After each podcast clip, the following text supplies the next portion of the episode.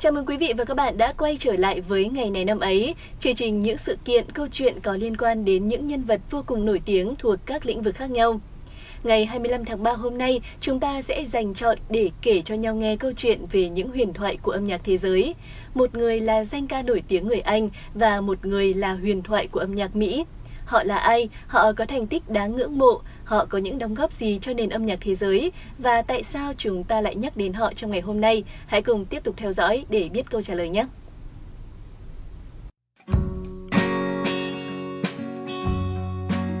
Vâng, thưa quý vị, nhân vật đầu tiên chúng tôi muốn nhắc đến là một huyền thoại của âm nhạc Mỹ, nữ hoàng nhạc sâu Aretha Louise Franklin. Hôm nay, 25 tháng 3 là kỷ niệm ngày sinh của bà. Aretha Franklin có vai trò quan trọng trong lịch sử nền âm nhạc Mỹ và có tầm ảnh hưởng vô cùng to lớn đối với thế hệ ca sĩ sau như Whitney Houston, Mariah Carey, Celine Dion. Tạp chí Time đã xếp bà vào top 100 nhân vật có ảnh hưởng nhất thế kỷ 20, đứng chung với hàng loạt vĩ nhân ở mọi lĩnh vực khác. Năm 2008, tạp chí âm nhạc danh tiếng của Mỹ Rolling Stone bầu chọn Aretha ở vị trí số 1 trong danh sách 100 ca sĩ vĩ đại nhất mọi thời đại. Aretha Louise Franklin sinh ngày 25 tháng 3 năm 1942 và là con thứ ba trong một gia đình có truyền thống Thiên Chúa giáo. Từ năm lên 10 tuổi, bà đã trở thành thành viên giản hợp sướng, rồi nhanh chóng nổi tiếng nhờ tài năng âm nhạc thiên phú của mình. Năm 1956, nữ danh ca thu âm ca khúc đầu tiên, đồng thời ký hợp đồng với hãng đĩa JVB Records. Tuy nhiên, thành công như mong đợi vẫn chưa đến. Sau đó, bà chuyển qua một hãng đĩa lớn hơn là Columbia Records từ đây, sự nghiệp âm nhạc của bà mới chính thức có những thành tựu đầu tiên. Ca khúc đầu tiên mang tên Today I Sing the Blue nhanh chóng lọt vào top 10 của Billboard R&B Hip Hop Song. 4 tháng sau đó, Aretha Franklin phát hành album đầu tiên có tên Aretha. Sau đó, bà phát hành tiếp bản hit Won't Belong đạt vị trí số 7 trên R&B Hip Hop Song và vị trí thứ 76 trên Billboard Hot 100. Cũng vào năm 1961, nữ ca sĩ phát hành tiếp hai đĩa đơn là Operation Heartbreak và Rock a Bye Your Baby.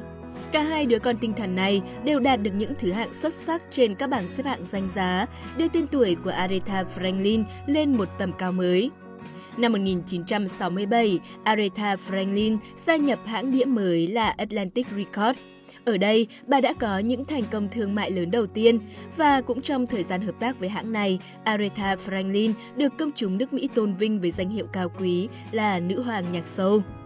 Năm 1967, ca khúc Respect giành vị trí số 1 trên bảng xếp hạng Billboard. Đây cũng chính là bản hit đỉnh đám nhất gắn liền với tên tuổi của diva. Cho đến nay, Respect vẫn được xem là tuyên ngôn nữ quyền và quyền tự do của con người.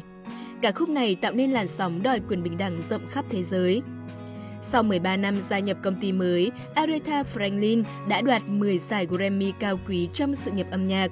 Liên tiếp các năm sau đó, từ 1969 đến 1975, bà liên tục giành 6 giải Grammy ở hạng mục trình diễn R&B nữ xuất sắc nhất với các tác phẩm bất hủ Train of Fool, Share Your Love With Me, Don't Play That Song For Me, Bright Over Troubled Water. Năm 1974, Aretha Franklin còn đoạt giải Grammy ở hạng mục màn trình diễn phúc âm xuất sắc nhất với album The Amazing Grace. Năm 2014, bà phát hành album Aretha Sings the Great Diva Classic, bao gồm các ca khúc nổi tiếng mà bà cover lại của nhiều tên tuổi đang được yêu thích nhất. Điều này cho thấy Aretha Franklin cũng là một giọng ca biết cập nhật xu thế. Tuy nhiên, album lại mang về nhiều ý kiến tiêu cực. Ngày 13 tháng 8, Aretha Franklin được truyền thông Mỹ đưa tin đang điều trị căn bệnh ung thư tuyến tụy giai đoạn cuối tại bệnh viện gần nhà. Ngày 16 tháng 8 năm 2021, bà qua đời tại nhà riêng khi ở tuổi 76. Tên tuổi của nữ danh ca cùng với những tác phẩm bất hủ của mình vẫn sẽ sống mãi theo thời gian.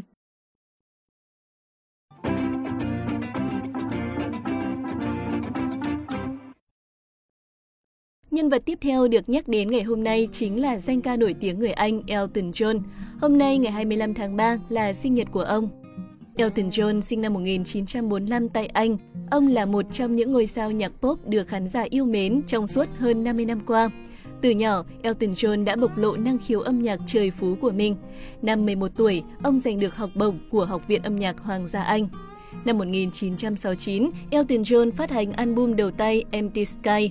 Một năm sau, đĩa đơn Do Song ra đời, trở thành bản hit của ông. Nhạc phẩm đã bán được 200 triệu bản.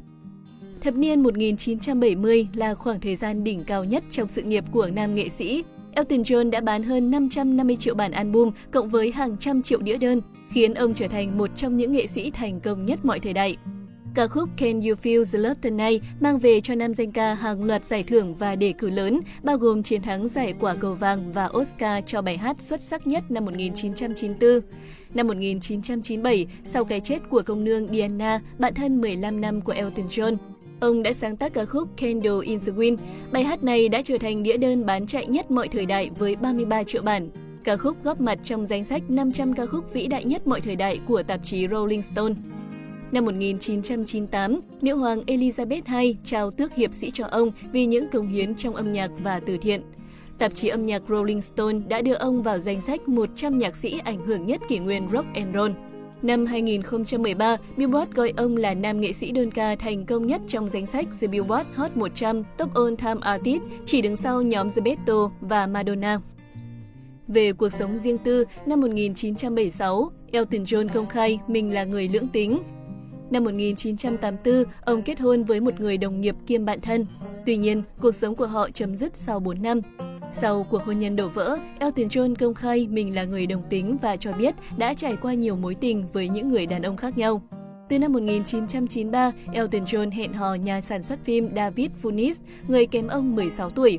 Cả hai đã kết hôn đồng giới vào hồi năm 2014 sau 21 năm bên nhau, khi hôn nhân đồng giới được pháp luật thừa nhận tại Anh. Cả hai có con trai mang tên Zachary và Elijah nhờ phương pháp mang thai hộ.